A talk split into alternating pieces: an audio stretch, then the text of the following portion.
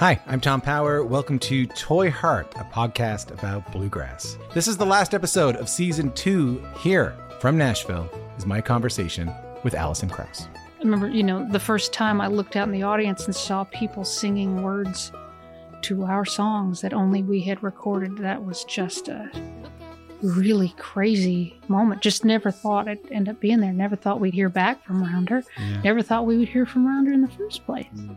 If this is your first time listening, you can hear full interviews with Jerry Douglas, Alison Brown, Bela Fleck, Larry Sparks, Jody Stecher, and so many more wherever you get your podcast. Thank you so much for listening. Later on.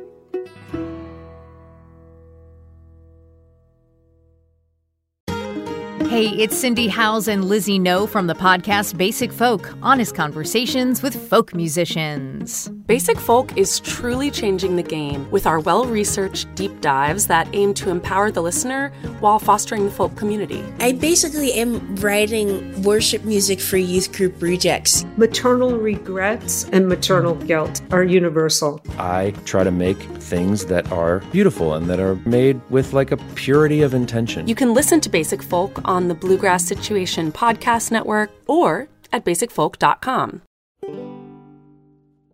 Welcome to Harmonics, the podcast exploring the ways music and creativity leads us to wellness and healing. I'm Beth Bears. On today's show, singer, songwriter, activist, and all around badass woman, Mary Gauthier. Oh, I love Mary Gauthier. You know, during this quarantine and these deeply troubling, scary times, I have turned to her music time and time again specifically a song called Mercy Now, that has really been sort of the song that I put on when I need to feel it to heal it, to cry, to feel less alone, to feel like I'm a part of something bigger. And over the years, I've just become such a fan. Her album, The Foundling, really helped me at a time when I was exploring my own relationship to my family's roots and our story of adoption. And I am just forever grateful that I got to speak with her on this episode, and I think you will be too. My father could use a little mercy now. So, if you don't know about Mary Gauthier, you are in for a treat. Her name is spoken with reverence in songwriter circles. She's won countless awards from organizations like the Americana Music Association, GLAAD, and Folk Alliance International, and was nominated for Best Folk Album at the 2019 Grammy Awards. A Louisiana native, she has been releasing her own music for over 20 years. But her 2019 record, Rifles and Rosary Beads, one of my favorites, brought a whole new level to her art when she collaborated with the Songwriting with Soldiers Project to put wounded veterans' stories to song. Mary's life is a tribute to what harmonics is all about. So I was so thrilled to speak with her as one of our first guests, and I just know that she'll become one of your favorite artists after listening to this episode. Without further ado, oh, this is so exciting. This is my conversation with Mary Gauthier.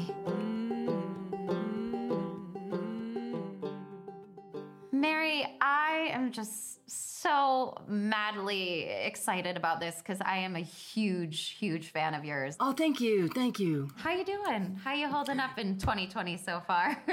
it's like riding a wild yo-yo, um, an out-of-control steroid-fueled yo-yo. Um, up down, up down. Some days are just fine. Other days, I'm just sad, and I, I don't feel. Uh, myself yeah. and I don't have any energy and I just want to stay in bed and pull the covers over my head and try to make it go away.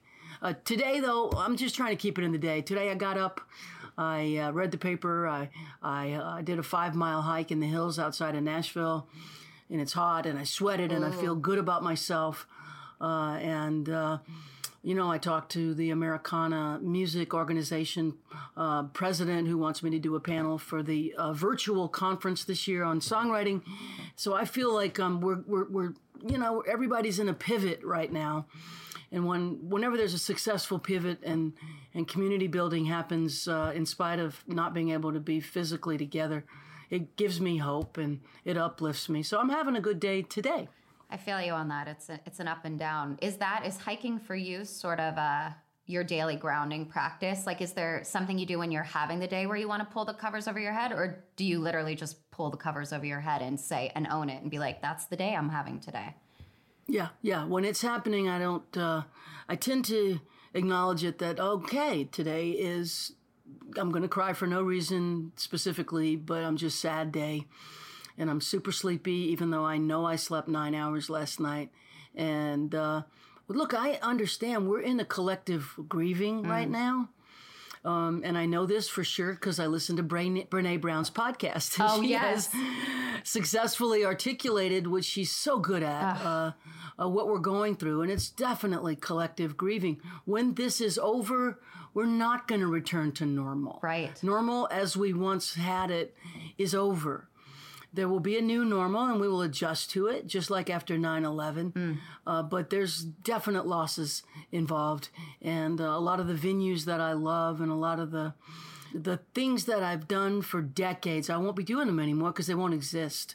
And there's a knowing inside of me, and there's a sadness around that and so it's letting go, uh, and, and uh, there's a loss, and and so yeah, we're we're in collective grieving, and some days I just feel the mm. sadness of it, and other days I can successfully pivot, hang sparkly lights, and like, okay, damn it, we're gonna find a way to make it through this uh, in, in, in community, because for me that's so important.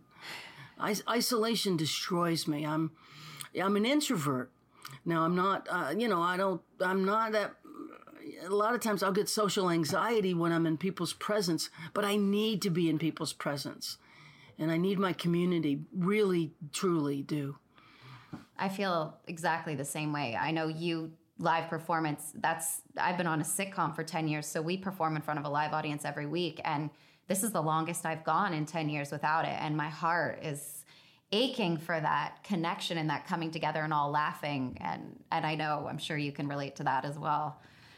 Yeah, us extroverted introverts are are um, are thirsty and hungry for the the the back and forth with an audience. Yeah. Um, and a crowd uh, that uh, we we get to uh, to connect with from a stage. You know, um, the safety of the stage, but it's a genuine connection and uh, boy, I miss that. And I miss the, uh, you know, going from town to town and the people I know in the towns, and I see them when I'm in their town. It's not the day to day life of a normal person. I'm a troubadour, but I am connected to people in towns all over the world, and I miss that life so much because it really is is joyful. the The traveling is hard, but once you get there, it's awesome.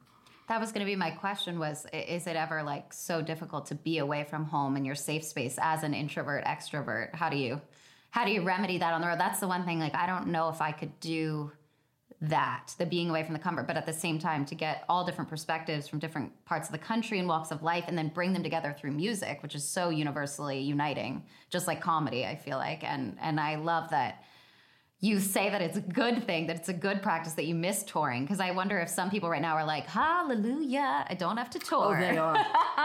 yeah, yeah, they are.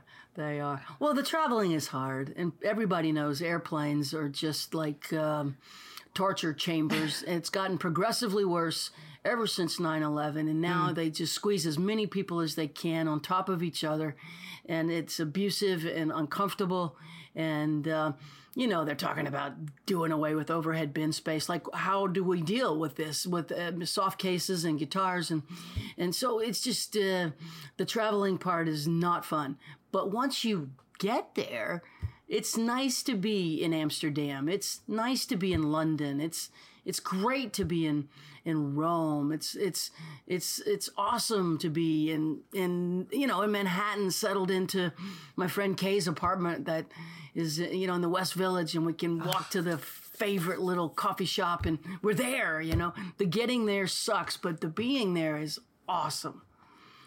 Uh, just thinking about live performance, I, I've I've only had it happen to me once where I I have panic attacks off stage, but I had one in my like opening night on, you know, critics, New York Times was there. Uh, nobody knew, but has that ever come up in the live performance at all for you, especially as you're sort of success level grew? Or have you ever experienced that? Or is it such a safe space for you on the stage? Because talking to you, it feels like oh, I want more of that. Like, how do you feel so safe all the time? Because now I always have it in the back of my head. Like, is it going to be safe this time? You know? Mm, right. Now you know that that could, Could happen. switch. I've gotten afraid on stage.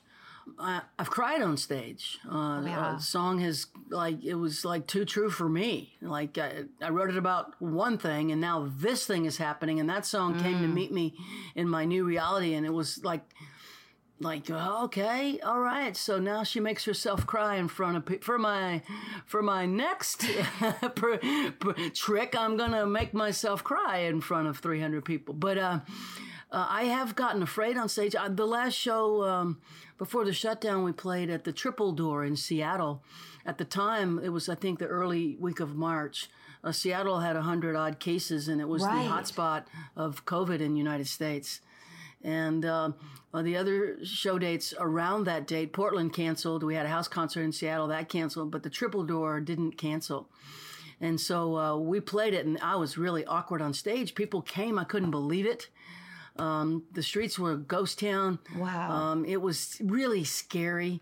Uh, you know, but what I did was what I do. I mean, I just came out and I said, okay, this is like, are you people fucking nuts? What are you doing here? Like, what are you doing here? Like, this is crazy. Guys. And we laughed and we acknowledged the elephant in the living room Amazing. uh, and uh, we got through it. Uh, but uh, uh, you know the the the fear it helps me if I name it. Like this hmm. is like I don't know how to play to people during a pandemic. Like what what do I say? Like I know and you know this is the last live show that we're going to hmm. be doing for a long time, and you're not going to see. In fact, I think our face is still on their website, and it's July. This was March. As the, I don't think the venue's reopened right. No. and the staff was all in tears and they knew they weren't going to have a job. the sound man the manager the kitchen crew it was you know it was sad and hard and yet we had music and people were there and we we had to play but i had to acknowledge for me it helps uh, to acknowledge and, and and and sort of name it like well this is not something i've ever done before and and uh, this is scary. But I know I haven't had a full on panic attack on stage. I have had lots and lots of times where I forget lyrics. I just, they're gone. right. And I'll just say, Does anybody know this song out there? Can you shout it out? And usually somebody will shout it out to me or. Or my uh, my partner Jamie, if she's with me, will, will lean over and give me the line because I'm at this place where I I'm forgetting uh, songs I've played for 20 years. I don't know what that is. Either I'm super comfortable or uh, it's just early stage uh, dementia. I don't know what Ah, happens. no. It's just lose my place. Um, I'm uh, I'm okay with. I doesn't. I don't get. I don't feel shame around that. I just feel like, oh well, I you know I used to know that song, but now I need to be uh, reintroduced to it. You know, it's it, those moments of just humanity on stage. That an audience I learned a long time ago. It endears you to them uh, them to you to see you like oh god you know i just dropped my harmonica or or uh, i forgot the lyric or i played the wrong chord. Like this is a live show. This isn't a recording. It's human beings up here doing doing stupid human tricks you know Yeah, that's that's true. Because on a sitcom set, the thing with the sitcom is you always have a take two, and and so they love when you mess up. I mean, that's why a sitcom audience comes, uh, and and that's like the only reason they would come to see a live taping is to watch you be human because they see you on a screen or they see you on the stage of you know wherever playing on their computer or on TV, and it's like yeah, they want to. It's experiential, and your songs, speaking of, are. I mean, for me, and I'm sure for everyone who listens, they're such therapy to them. Uh, you know, recently I've been listening to the Foundling front and back. My my dad and his brother were given up when they were four and five years old by their birth mother and adopted by my adopted grandmother. And recently I've actually developed a relationship uh, virtually with my birth grandmother because I'm just desperate to know about that side and where I come from in the Oklahoma plains and what that was like. And there's also a little bit of guilt because my adoptive grandmother was the biggest inspiration of my whole life and she died when I was 13. So there's been lots of conflicting emotions coming up and I know it's hard to talk to my dad about it and all those things. So listening to your music has really been therapeutic and I'd love to hear specifically about the process of writing The Foundling. And, you know, do you work out? Is it almost like therapy for you when you write music that heals oh, us? Yeah. oh, definitely. Definitely. Um, there's a quote at the beginning of that record uh, uh, that I put in, in, in the booklet. Um, it's from a book written by a guy named Gregory Armstrong, and the book is called Wanderers All. Ooh. And uh, he is the child, was the, I think he's passed on. This book was published in the 70s, but I stumbled into it. I did research uh, for that record. I've got probably, I'm looking at mm, 50 books around adoption. Wow. And the study of uh, adoption, stories of adoptees. Um, so I really did a deep dive trying to find the voice for that record. And this book really spoke to me. He was the child of, of um, the natural child of two people who were both adopted. His parents were both adopted. They found each other. Wow. Uh, and they lived, uh, uh, he said, as if they were uh, uh, a species apart from mm. people who weren't adopted. There's this wound that, that they both carried. And so he made it his life mission to try to find his uh, birth grandparent, his parents' parents. Wow. Uh, to try to heal that that that place inside himself. So your um, your father was uh, he found his birth mother. He did, yes, and they had somewhat of a relationship, um, but nothing. And he was lucky enough to meet his birth father before he died when they were older, him and his brother. But um, but for me, you know. We only knew little things, and and she's an incredible artist, and I'm an artist, so I wanted to connect with her on that level, and um, so it's been it's been interesting, but then there's just that part of me that's guilty a little because you know my dad's uh, adopted mother was just the biggest influence in my life um, as a child. Yeah, so.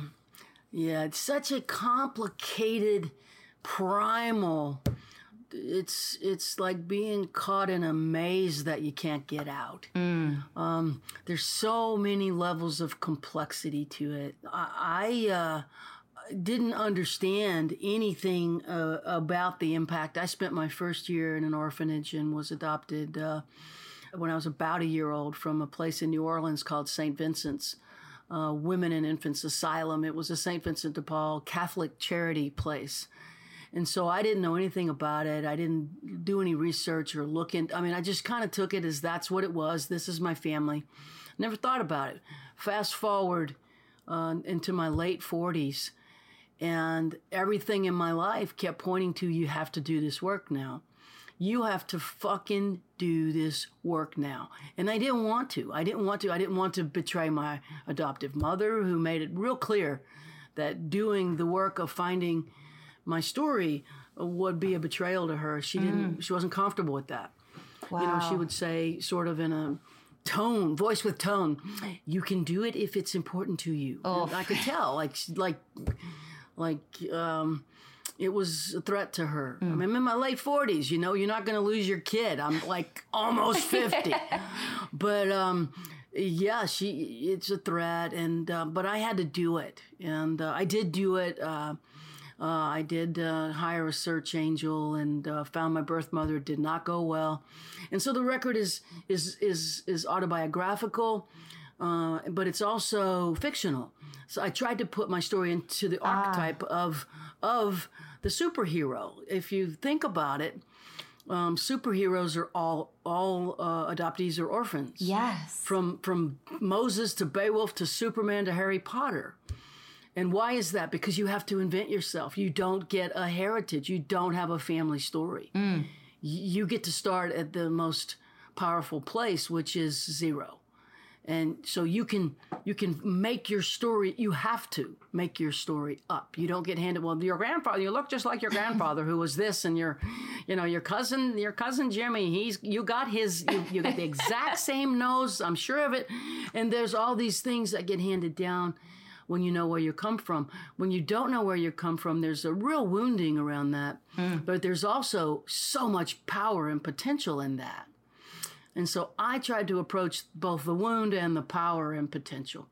And so, uh, but I had to work my way through the wound first. And yes, I was deeply impacted by being in an, an orphanage that first year of my life, and and the Foundling is a song cycle uh, that explores that both fictionalized and autobiographical together. I think in, in today's world they call it creative nonfiction. Yes, yes. Uh, yeah, and and so um, to me it was the, the the the thing I needed to do as an artist, but also as a human being Mm. to to put words to this, to not be afraid of it anymore. Like to go under the bed, turn the lights on, and let's have a look at the ghosts and the monsters. And um, man, I couldn't do it as a kid. I couldn't even. I mean, I was, like I said, late. I was into my uh, really staring fifty down hard before I had the. Well, I didn't have. It's not like I had the courage to do it. It's more like life said, "You're going to either do it or not, or this is going to cripple you." And I didn't want to be a cripple, so I had to do it. And um, the process was uh, transformative for me because it made me get an education around it, and it took it out of this is who I am to, oh, this is what happens to kids who don't attach to uh, a family well. The, the, the, the attachment disorder that came from being um, in that orphanage was impacting my life at every turn, and I didn't even know I had that. Right. It's so It- it deeply gave- ingrained. Oh yeah, it's like if if if I attach to you and you leave me, it could kill me. I'm just barely alive now anyway, and so if y- you have the power to kill me, I'm going to be scared of you. And I just, it's really a quite complex thing, and it's hard to explain to this day. But I have debunked a lot of it. That record was really powerful for me. It helped change me. And honestly, I think, and the story has a happy ending, even though it's a sad story, it prepared me to go into rooms and write with wounded veterans who are dealing with PTSD. Um, I believe that uh, there's such a thing, and and and it's just, I think synonyms adoption trauma. When when you are in a closed adopt- adoption system and you don't get any information on your ancestors, that that severing is a trauma. Absolutely. Uh, and it, it impacts you like a trauma, and you are traumatized at birth. It's called a primal wound. I learned all this through my research on the record. And so I started to deal with my own trauma. And I didn't even know I had trauma. I mean, I knew I was a drug addict by the time I was 12, but I just thought, ah, I like drugs. What the big deal? It really didn't make sense to me at the time or until like I was almost 50 that, oh, I was trying to medicate a trauma. Right. But working through it prepared me to work with veterans with PTSD. And fast forward 10 years after that, eight, eight, eight years after the foundling, I was sitting in rooms with, with young veterans who were in the very similar place that I was before I worked on my adoption trauma. It prepared me for that and made me able to sit with them uh, and not be afraid.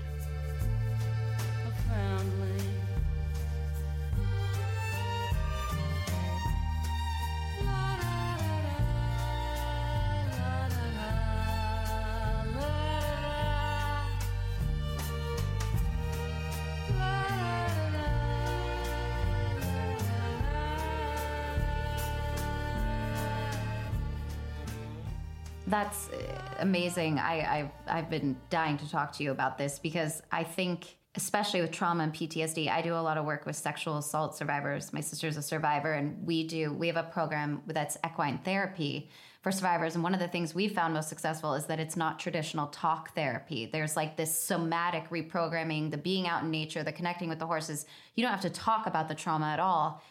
And I'd love to hear about with the veterans, like when you walk into that room and you sit down, do, they feel the same way? Like, I'm not here for therapy, you know, I'm here to write a song. Is that, yeah.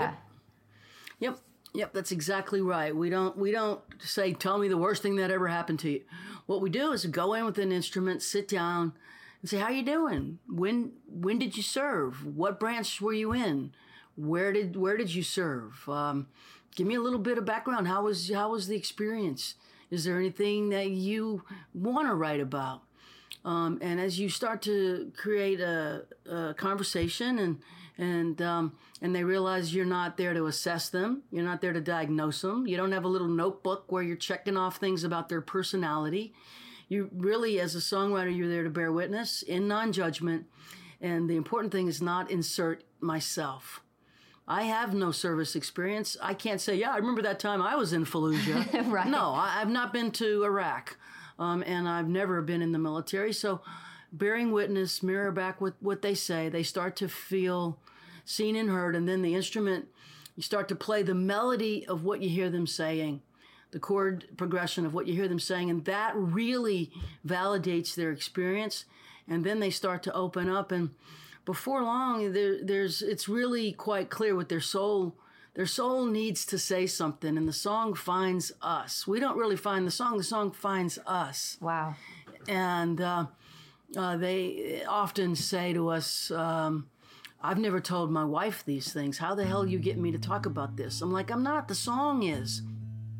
Rifles and rosary beads. One particular session, uh, writing with a veteran, uh, that I remember. There's so many that I remember. Uh, it gets quite emotional, uh, and um, it brings out a part of myself that I really wasn't introduced to prior. But I, apparently, I have a lot of maternal instincts in me. Um, these young men and women are in their late 20s, some of them in their early 30s, and I feel like I could, you know, very much be their mom. And uh, I just want to hold them and protect them and, and let them know that, um, that I care deeply about how they feel. And so it's, it's an impulse of protection that I feel. And the story I'll tell, uh, it happens in a lot of these co-writes, but the story I'll tell is of of uh, the co-write uh, with Joe Costello, who uh, I wrote the title track to Rifles and Rosary Beads with. Um, Joe, uh, his dad was military. So many of these guys uh, join up because their dads were military and they want their dad's approval. And Joe's a poet. Um, he's a he's an intellectual. He uh, has uh, a really big vocabulary and is extremely smart, uh, but not really a soldier. He's he's got hadn't got that instinct. He he wants to serve, but you know he just really wasn't built for you know Fallujah during the surge. But that's where he found himself. Um, and so as we sat down to write, I asked him what he saw when he got off the plane. Just give me the visuals, and I thought maybe we could start there and find a song there.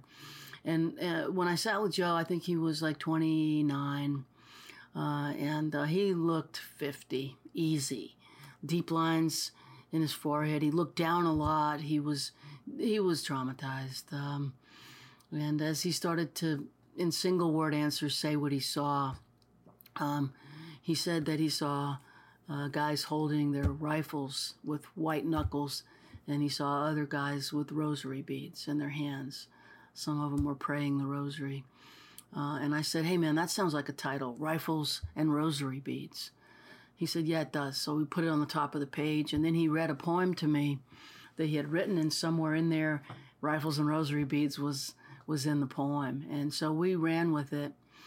And over the process of writing, about an hour in, I couldn't, I just was so full of emotion as he told me what he saw in the streets of Fallujah little kids in the street alone the soldiers were told not to comfort them, like babies crying in the street alone. They couldn't comfort them in case they were booby trapped.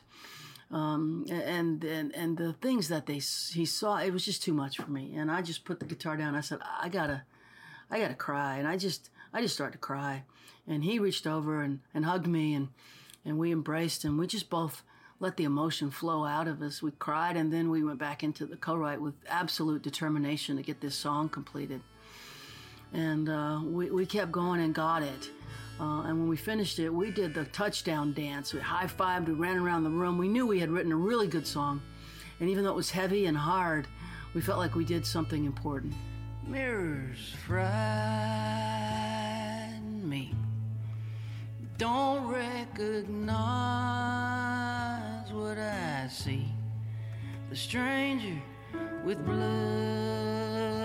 on his hand brother, I'm not that man. Rifles and rosary beads. And I, and I looked at his face after we did the touchdown dance, and it looked like he was returning to his age.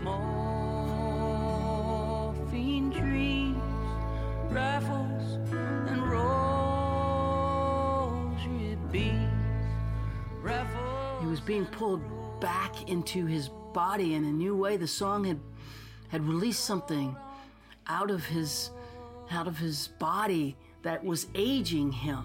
He looked younger, and uh, that was like I had to rub my eyes and look at his face again. Like, how the hell did that just happen? And then I started to experience it uh, over a number of other co-writes over the years with veterans. It's almost like pulling something out that's that's an aging machine and getting it out so that the face can relax. Those lines, the tendency to look down, the the shame around trauma always brings shame because you aren't able to prevent it from happening, and in that sense, you feel like a failure. And um, the songs can can turn that around and, and do something with it that uh, I call it alchemy. It's it's alchemy, right? And if we can if we can just just keep keep the container and keep going, we'll get you this beautiful song that'll help you to articulate something that there's really no words for. Because that's the thing, right? When you have trauma, it's ineffable. What happened is there is no words, but we can sing it. Right. You know, and so you can point to it and say, "That's how I feel," and and that's why talk therapy is is a real problem with with PTSD and trauma. And you know, you can medicate people and treat the symptoms, but you're not really treating the trauma. So if you don't have a great experience in talk therapy and you don't have a great experience with medication, what the hell do you do? Right. Yoga, equine therapy, songwriting, these things actually really are impactful. And it seems like too that the the trauma it just stays in your body. So yes. your brain may be medicated on a on a level of science, right? And those in, you know, thoughts or whatever might be calmed down, but the trauma is still living in your body, so it's still manifesting in that day-to-day life. So so does it start with a you're sort of hearing their stories and whatever and then you just intuitively get a melody that comes through? Yeah. And, and then when they hear it is sort of when their heart, what do you think it is about that universe, like universal universality? Is that what I'm trying to say? Of music that that just it's immediate when we hear it, our hearts open. It's a great question. In fact, I just wrote a book about it. It's called no "Saved way. by a Song." Yeah, yeah. It's Whoa. coming out of Macmillan uh, next next August. "Saved by a Song." It's a fantastic question, and there's a lot of answers. Okay. Um, one theoretical, maybe even scientific answer is that we think we're made of light, the light in our eyes, but what if we're made of music? What if the vibration of life is actually like a violin string, music? Why doesn't that get discussed more?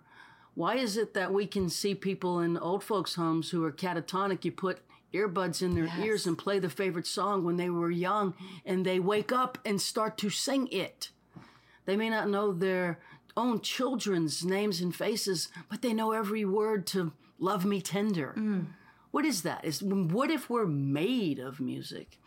That's a scientific explanation.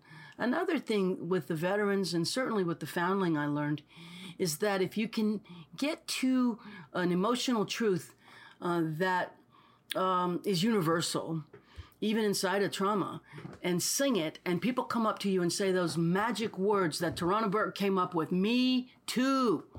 I've seen so many veterans transformed by that. They, their song reveals their deepest secret around their trauma.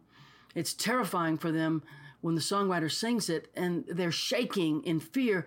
But what happens after the song ends is the exact opposite of what they're afraid of. People, their fellow soldiers, surround them with love and put their hands on their shoulders and thank them, and they say those magic words, "Me too, me too." And what happens is they know they're not ah. alone. See, trauma is removal. Something happened that's so bad you can't find the words for, and you're removed, and you can't get back. Music is a bridge back. We hmm. got to be in each other's presence for real, or we're or we're dying. We belong to each other. We are not ma- made to be alone and removed. And trauma is a severing. Music is a bridge back, and horses are a bridge back. Yeah. Um, yoga and breath are a bridge back. We got to build these bridges back You know, we're in a crisis with our veterans. We're losing 22 a day. That's pre COVID to suicide. The numbers after COVID are going to be much higher. and uh, because removal on top of removal, it's unsustainable. It's, it's, it's, it's just a tragedy on top of a tragedy. And um, the music and songs are, are way back into the tribe, way back into the group, way back into resonance and connection. And so uh, there's uh, uh, a power in a song that, I mean, when you hear a song that you love, even if you're not in the realm of trauma, just a song that you love and you go, oh my God, that's my song. Like you just sang me my life. Right. And that feeling is that I'm not alone in my emotional experience. Like, that's my song or that's our song, baby. They're playing our song. And this uh, is um, a form of connection that uh, uh, is is like you said, somatic. It's not like, I think we are connected. It's not a thought at all, it's a feeling. Feeling. And you happen, it happens in the body. Right. We've been through songwriting with soldiers is the program I have been a part of for the last seven years, and it's a nonprofit that pairs professional songwriters with the veterans, and we're doing Zoom uh, writing with Wow. with veterans. Um, we can't do the full retreat that we usually do, so we're Zoom writing with veterans that we've already worked with and doing follow up songs. Um, but I think um, the the the challenge is is to how do you build build bridges back uh, to understand that so many of, of those who've served are feeling disconnected, unappreciated, unseen. Uh, their families are feeling disconnected, unappreciated, unseen. Uh, you know, uh, a, a, a thing that really works here uh, through the arts, and it's not. It doesn't have to just be songwriting. We gotta.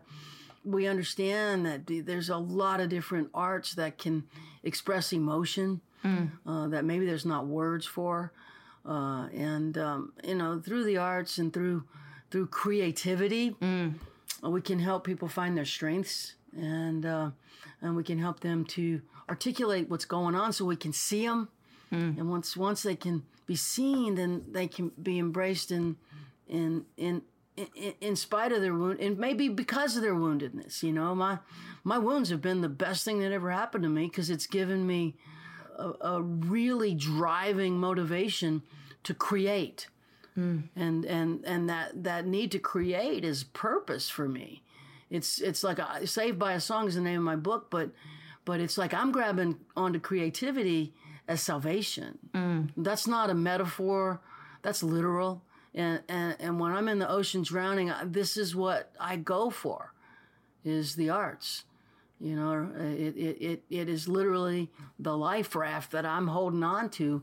And um, and then i bring it out and go here's what here's what's going on. And then somebody comes up inevitably and says oh my god i know exactly. That's my story. And i'm like hallelujah. Right. we're back we're back together you know. There's there's it takes the shame and the and the isolation out of it it it uh, it doesn't change the emotional reality but a burden shared is a burden halved Yes. it's if other people are going through it too maybe i don't feel singled out or punished by an angry god I, this is just what it's like to be human And it's that feeling you were saying about community and less alone. And, and that's what saves us all, even introvert extroverts and all of us trauma survivors, everybody. Is your creative process then, it feels like then it must be instinctual in a sense that it comes to you like you've got to get it out of your body almost somatically. Is that how each sort of uh, song you write comes out or do you read a lot and then there's research from books like you said with the foundling like or is it different depending on what you're what you're working Yeah, on it's all of it, all of it. Some some of it is is inspired. Some of it is from reading. Most of it is from hard work. I'll have a little thing that feels like it might be a song, and then I have to spend two months figuring out what the hell it's trying to tell me. Uh, I'm not a quick writer at all. It's it's like going on a archaeological dig. Cool. I'm trying to find it. I know the dinosaurs under the dirt, but I've got a paintbrush, and so we're just gonna, you know, dust off what's not it, and for however long it takes till we get to it. Uh, there's no single single way. There's there's uh, every possible way in you could imagine, from a word to a melody to uh, uh, inspiration to a movie to a book to somebody says something or another song inspires something in me. It, it, it, it every possible way in is is the way in. How do you pass through? Have you ever gotten to a point where it'd been months or a month or weeks where there was just nothing coming? Has have you ever Years. Years. Yeah. Wow. Yeah, years. Do you think coming because we should talk a little bit about your story of you found music later in life, right? Or or professionally later, but was were you songwriting through your, you know, 12-year-old addictions and trauma was songwriting always that healing for you or it developed later into adulthood as as sort of your practice or Yeah, no, I got arrested July July uh, twelfth, nineteen ninety, for drunk driving. So actually, next week I'll be thirty years sober. Wow, amazing! Um, so July thirteenth is my sobriety date. awesome. Happy birthday. Yeah, thank you. I, I I can't believe thirty years. My God, I'm Awesome. I'm uh, I'm uh, I'm I'm having a hard time metabolizing that, but I will be 30 years sober. So um, yeah, after I got sober, uh, songs and songwriting started calling to me. Wow. Um, so I was 27 uh, when I got sober. About 33, 34, 35, started going to open mics with my guitar, and then I came to Nashville when I was 40 and uh, uh, decided I'm going to do this for real. And uh, and now I am 58. So. Uh, 18 well, you look so Nashville. good, girl. So Thank you. It's the it's the uh, it's, It's the, the rainbow flag and the twinkle lights. totally. and the rose-colored glasses are very helpful. But um, yeah. So songwriting and music came after I got sober. I always like to tell people, in all honesty, it works hand in hand with recovery for me. Uh, they're both forms of recovery for me. Recovery itself. Uh, and using the arts to articulate what I'm going through, and to uh, nowadays be able to help other people articulate what they're going through, is deeply connected to purpose. Um, sobriety is difficult if you don't have purpose. You've got to find purpose, and if you're working a job you hate or a job that doesn't really feed your soul, um, it's hard to stay sober. Uh, so recovery led me to to uh, to this this creative life that I love so much, and it didn't make sense, and it was batshit crazy, and everybody said nobody goes to Nashville at forty and gets started, especially if they look as gay as you look, Mary. I'm like, eh, what are we gonna do? You know, I'm I'm swimming in the gravy boat. Here we are. This is all just extra time. I should be so dead. And so I did it, and I got away with it. And here I sit uh, uh, in Nashville with, you know, so like like I said, Americana asked me to do a panel on songwriting for them. Uh, I have uh, every reason to believe that uh, the songs and the calling uh, were benevolent uh, and were asking me to do something that would anchor me in purpose. It's scary to pursue the arts. You know, as an artist, that wow, there's no job security Never. but there's always another job and we become really good at the pivot. We can always find our way to uh, something that's next. There's always you know 10 doors.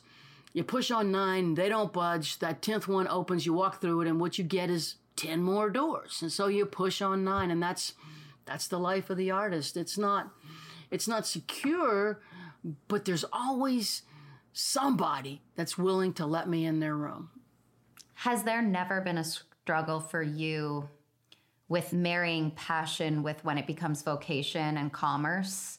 Yes, yes. Um, I tried for maybe about a year here in Nashville to write with commercial writers, and um, that was uh, thankfully not not something that uh, it didn't work for me. I didn't like the songs. I wasn't proud of it. It didn't feel like it's like God. I, I can't do four writes a day on demand. People do it. Wow. and they're just writing, you know, this little bitty window for a marketplace. They know what's required. You want an upbeat love song about sex, and Yeah. you know the the intoxicating uh, early stages of romantic love, and endlessly that, uh, and that or partying, drinking. Those are the two things radio really wants, and that's not my deal. And honestly, that was um, a good year for me because I realized, you know what, I'll never do that again. I'm gonna write for the for for beauty, beauty and truth and nothing else. Like I tried, I hate it. I don't want to do it. If I accidentally write a hit in the name of beauty and truth, yay, victory. it doesn't work that way. Hits Right. aren't born that way. I didn't write any hits, but I have gotten cuts, and um, I, I do just fine. I don't need that commercial writing life.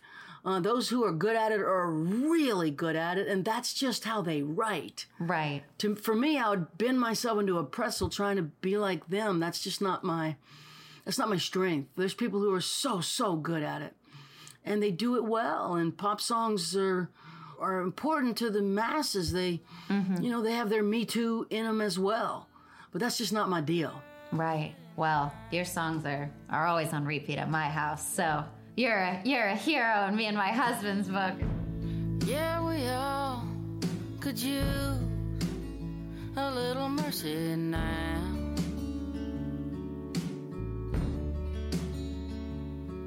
I know we don't deserve it, but we need it anyhow. We listen. Oh, Mercy now when I'm having a bad day. Woo. Ooh, that one's that's a pretty cool uh, concept. Like we could all use a little mercy now, especially right now with the political divide. And every single one of us could use some mercy now. Sometimes I listen to that song when I need just a little um, reality check of empathy and I think I read I read somewhere in an interview when I was when I was researching you, Mary, where you said working with the veterans there was somewhat of an empathy crisis. I believe that. that term, I was like, oh, empathy crisis seems to define what's happening right now. That's where we are. We can't feel each other's hearts. We're battling each other's ideas and ideologies, and we're not feeling each other's hearts. Um, and uh, uh, that is an empathy crisis where we, we can't see each other's humanity. We're too busy fighting each other's beliefs. Right. Um, and so the escalation of, um, of ideology, um, it's fascism, actually. uh, and we start to see the binary as true. Us and them, us and them. There ain't no them. There's only us, one human race. It's a it's a lie that that we fall for over and over and over again. That binary. I've been reading so much about that with Taoism, and their their whole thing is like the curse of binary because there is no this and that, us and them, good, evil, like in that consciousness or that overarching spirit or God or whatever you believe in. And and I thought, oh my gosh, if if we just let go of binary as as a human race, we'd all our hearts would be open and empathy would be there. If only, you know, we could all be Buddha and and get there. But um, We're living in an interest, interesting time, though, because Yes. I think young people are having this discussion on a very serious level. absolutely. Young people are refusing to allow themselves to be called gay or straight. I mean, Right. there's there's a large number of young people who don't buy even into gender, Right. uh, and, and they don't want to be man or woman. They're they're both, they, and they claim it. Uh, and the the the pronouns are tricky and don't really fall off the tongue easily. But damn it, they're a they, and if that's what the ask is, I will honor that. And I think the world is a better place uh, when we don't see things in black and white, Democrat, Republican, Right. You know, man, woman, gay, straight, black, white. It's first of all, it's bullshit. We're not that. What we really are is is a human being uh, having a, a a go at this short run on this on this planet that we're destroying because of the binary and greed. So we've got we got our hands full here, but I, I get a lot of hope from the young people who really understand that these these polar opposites are. We live in the middle. We live in shades of gray, and they're just not buying it. And uh, they're wise in that way. This next generation is is wise in that way. We got these protests in Nashville being run by I think it's called Teens for Yes. Justice. Yes. They're freaking 13, 14. I mean, Yeah. And they're, you know, I'm I'm almost sixty, so I'm going to say they're black, white, gay, straight, but they don't see themselves that No. way. Right. They have gotten rid of the binary. They're just the rainbow flag of teens yeah. uh, that are leading 10,000 people protest in this town. It's the biggest protest in the history of this town. These kids are in seventh grade, sixth grade. They're incredible. That gives me tremendous hope. Me too. It's it's um, you know we're gonna we're in for a rough ride. Yeah. we know that that that It's a this fight. is these next few months are gonna be a bitch. You know, uh, we we are up against. Uh, the forces of darkness. it's um, it's it, it's going to be rough, but these kids do give me hope, and and they're smart, uh, and they're well read, and they get it on a much deeper level than I did when I was their age. Me too. And they have to. They have to. They've They, been- were their they've been- world's different than our world. They've Yeah. been handed a pretty difficult world, and um, yeah, those Parkland kids, how they led after Parkland, Emma Yes. and all them. I mean, you're right. Yeah. That's oof. That gives me chills. That's that's the hope I'm gonna hold on to during. yes, follow young people on Yeah. Twitter and watch how they roll. They're amazing. And they're hopeful. Like they're Yeah, they're leading and they're hopeful. They're yeah. leading. Yes, yes. Ooh, I love that. Ooh, Mary. Ooh, I got the I got the goosebumps. Okay, I Go wanna young people.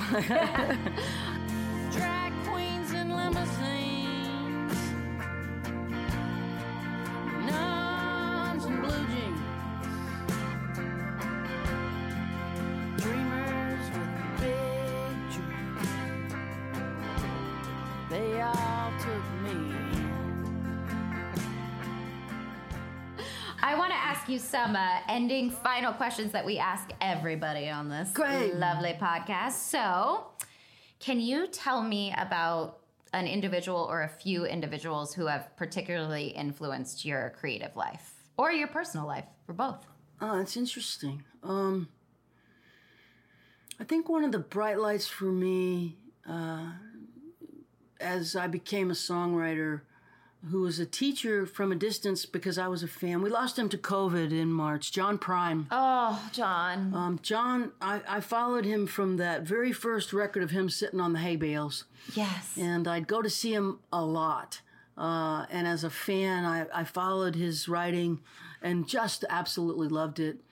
Um, I was always a fan of country music, uh, but I, I liked what John John put an intelligence in it that transcended where it was, and he he put in a um, he was always a Democrat, and he was always uh, for the people Yes. uh, and uh, for the underdog particularly. But he never preached it; it was just in his songs. And uh, uh, I had the great privilege after I moved to Nashville of touring with him for a couple years, Wow. and and uh, got to know him on the road some, and and um, ask him questions and hang out with him and be a part of his world in a in a way.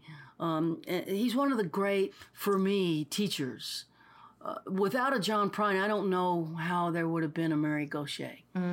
He opened the door for me to how to do this um, thing that I do, and um, somehow to make people laugh and cry simultaneously. He had the he had the he had the key to that kingdom. he really did. hmm And he always did it simply, which gave me permission. You know, it's always a G, a C, and a D. You know, it was every Three chords every the now and then a minor chord. He never mucked it up with Right. with uh, complexity. Um, but boy, he was the Mark Twain of of my world. And um, But don't you think simplicity is almost um, more transcendent than complexity, especially when it comes to art and songs? Like, I do, yeah, I do. I think that the, that simple is much harder than complex. Actually, Right. uh, simple looks easy. We confuse simple with easy. Simple ain't easy. You've, you've got to have the wisdom uh, of understanding the human heart to be simple and resonate. Because simple can be can be done badly. To be simple and universal and resonate, you've got to have uh, some wisdom. Right. Mm-hmm. Yeah. John John is the overarching teacher for me. Uh, my grandmother, uh, I know I, I didn't connect beautifully with my parents. They were a mess ball. Uh, I love them both. My father's passed on. My mom's still alive. Um, uh, but the attachment has been strained and difficult and challenging. But I know my grandmother loved me. And, you know, people who survive uh, trauma, especially childhood trauma, they've almost always got that one person that they know loved them. And my grandmother loved me, and I know she did. And the same with my brother. My brother was adopted too. Wow. He knows he knows his grandmother loved him, and um, absolutely no holes barred loved us. And didn't care that we were adopted. We were hers, and we belonged to her. And if there's a heaven, that's the first person I'm looking for. Me too. my other grandma, not my dad's side, my mom's side, died um, two days uh, between John Prine. And John Prine defined my husband and I's love story. We've been together 10 years. And uh, that week, like, you know, eh, she had pneumonia. We don't know if it was COVID, but both of them were probably taken by the pandemic. And, and I listened Mm. to Hello in There Mm. on repeat mm. those few days and sang it. My husband plays guitar and, and we just sang it over and over again. And it was sort of my like mourning of them both, but also it helped me through my mourning with of her. But I agree with you. My grandmothers, as soon as I get to heaven, hopefully, they're the first two that I want to see too, because oh they're both huge influences in my in my life as well. Old people just grow lonesome, waiting for someone to say hello in there. Hello. Yeah, and you just really, really, really know their love Yes. is true. True Yes. love. They loved us. And we love them and it's innocent and it's pure and it's it's eternal. Yes. Yeah. This is just something aside. When you feel that sort of, gosh, should I pursue this relationship with my birth grandmother? I don't want to betray my adoptive grandmother, who's my heart. I say the heart is big enough to love them both, uh, and the heart is big enough uh, to love them both with with um, uh, open-hearted passion. Thank you. And uh, I think that uh, love is something that when you give it away, you have more. It does. Mm. It defies gravity. It, it doesn't work mathematically on paper. Yeah. But the more you give, the more you have, so that you can give more. It's expansive, and adoptive families uh, are in touch with that reality. I think more than than your average Joe, because this is a relationship formed by choice, right? And and maybe the uh, the experience uh, is is is complex and traumatic, but it's also a great education mm. in the expansiveness of the heart. How how there's much more room. The more you give, the more you have. I love that. And my dad always said blood doesn't make family, and that's that's always been you know what we say too, because you know you're right. It, it's love makes family. Love makes family. Yeah, mm. absolutely. Ooh. Okay, well, this I think I might know one of your answers after talking about John. But you can bring three records with you to a deserted island. What would they be and why? Oh wow, yeah, John's first record for Mm. sure. Uh, stack of masterpieces. He wrote it. He wrote those songs while he was delivering mail. He was a mailman Right. in Chicago. He wrote them in his head during the day, and then he wrote them down when he got home at night. He wrote them in his head. He didn't have an iPhone with a notes section. It was like 1970 or something. Yeah, he he just made them up as he was bopping around. It's awesome. He told a story once. He put the mail in the wrong boxes for an entire two blocks, and the sun was going down, and he realized he screwed up. He had to go back all the way up and down those streets and knock on the doors and say, "I'm I sorry." wonder what song. I don't know, but I'm sure it was a good one. Like Sam Stone. He's like, I can't. yeah. That's amazing. I know, true story. I didn't know that story. True That's story. cool. Yeah. Oh, you got to know him and be with it. Oh, that's just so cool. Oh, I know. What a privilege. What a privilege. And um, I guess the um, uh, Bruce Springsteen Nebraska record, the Oh, sh- stripped down, I think that was sort of the beginning of Americana music where he took on the persona of the Starkweather, uh, Star- Charles Starkweather, who was the first American serial killer. I think if you study Nebraska, you can see how it leads a direct way to Trump. That this this darkness Oh, was- yeah. is is predictive Uh, and that's a, The song about the brother, That yes, yes. you turn your back on your family, you ain't no good.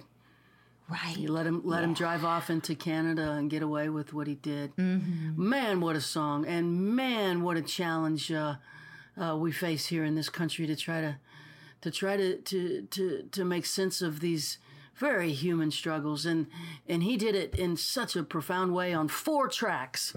In Nebraska, those songs are as good as any short story ever written by Raymond Carver. Those four those songs are incredible, and they're masterpieces. And the boss speaks to me uh, with just an acoustic guitar and a harmonica.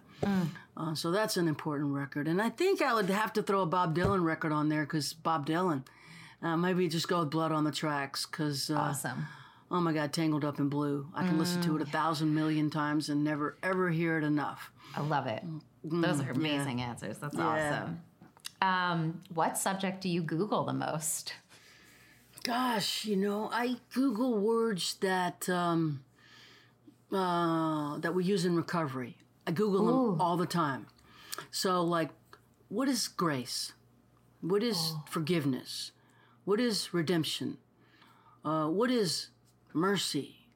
What is uh, forgiveness? Like, I look up definitions because I think I know what it means, and then I look at like, one, two, three, four. Like, there's other aspects of these spiritual words uh, that I haven't contemplated always. I do that too.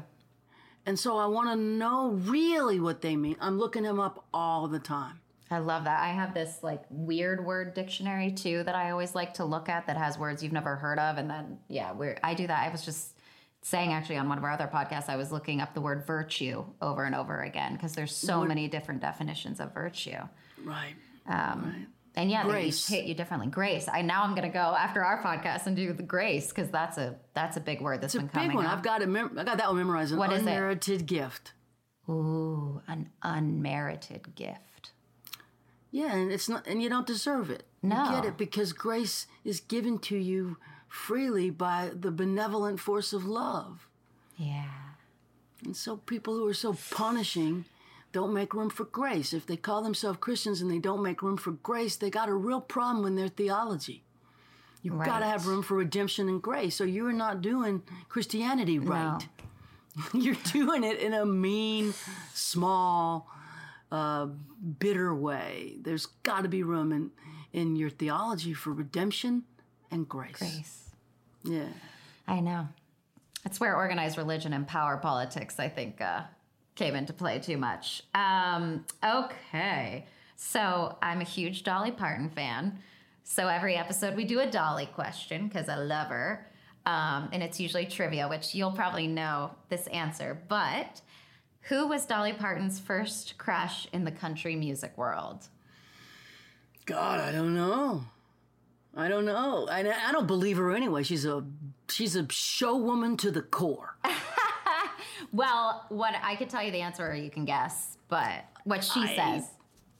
There could it could be an I don't I know. know. Who, who does she say? Johnny Cash, which I was like, hmm, that's pretty sexy. That makes sense. Yeah. that makes sense. That makes sense. I'd be sense. into I- him back then. I'd be like, move over, June. No, I'm just kidding. He he we you know he was like he belongs on uh, he belongs on a mountaintop, boy. Mm. Yeah. he was he was something. I actually um, had the had the great thrill this year of hearing Dolly Parton uh, uh, sing on one of my songs. Which one? It's a new song I co-wrote with Sam Williams, Hank Williams Jr.'s son. Sam and I have been writing, and he approached her through her hairdresser. Oh my god, I love it. Because it's Nashville. That's how you get to people. So right. he he pitched her hairdresser this song, and she heard it and she liked it. It it, it, uh, is kind of incredible, uh, and he recorded it with her as a duet, uh, and he'll be releasing it. His sister died in a tragic car I wreck. just read that. I'm a big Holly Williams fan, her music, so I I, I read that on her Yeah. Holly's a friend and a sweetie. This is Holly's little brother. And um, so I'm not sure when it's coming out, but he sent Yeah. me the track and she sings it so beautifully. And to Wow. hear Dolly sing words I Oh. wrote is just like, wow. I can't even imagine. That must be, yeah. Oh my gosh. And that she would do it for him is beautiful. That's beautiful. You know? She seems loyal like that. She seems like she just love, like she leads with love. She's yeah. And inclusivity and yeah, all that. Oh, okay, final question. This is called the blank room exercise. So, if you don't mind, close your eyes. Go into a blank room. What are you hearing? the air conditioner. What are you smelling? Uh, sawdust. Mm. What are you tasting? Sawdust. what are you touching? Nothing. What are you seeing? Apparently, this room that I'm in is is under construction. Oh, well, there you go. Thank you. Hmm. I guess we're gonna do yoga there. What, what, Let's do yoga. We could bring some horses. We could bring a guitar. Let's put some mats down and we'll work through some breathing exercises. Some breathing exercises, letting it all out in our bodies. I'm in. Mary, you have just been the gem of all gems. I feel like I've grown and learned so much from this hour long talk, and I, I hope someday when the pandemic's over, we can, I can grab your hands in person and give you a hug and, and say thank you because this was truly magical and wonderful, and I'll never forget this conversation. Oh, what a great interview! It's a pleasure speaking with you. Thanks for including me in your world. It's, it's a great way to uh, to meet you. Thank you. Thank you. Oh, thank you so much to Mary Gauthier for being such an incredible guest. I know I will never forget that interview. If you'd like to learn more about her work with Songwriting with Soldiers, visit songwritingwithsoldiers.org, where you can find information on how to get involved and donate to this absolutely incredible cause. Also, head to marygauthier.com to listen to her music and check out everything she currently has going on, including new virtual songwriting masterclasses. Oh, that's right. You can now learn songwriting from Mary Gauthier. Oh my gosh. That's Mary Gauthier, G A U T H I E R dot com. This episode of Harmonics was produced and edited by Chris Jacobs and is only possible with the superb leadership of executive producer Amy Reitnauer Jacobs and the entire team over at The Bluegrass Situation. Check out all of the amazing roots music and culture podcasts they have up on the BGS Podcast Network over at thebluegrasssituation.com. Theme music by Allison Russell. Discover more at Allison Russell Music on Instagram and wherever you stream music. I'm your host, Beth Bears. Until next time, always remember that creativity is healing and healing is creative.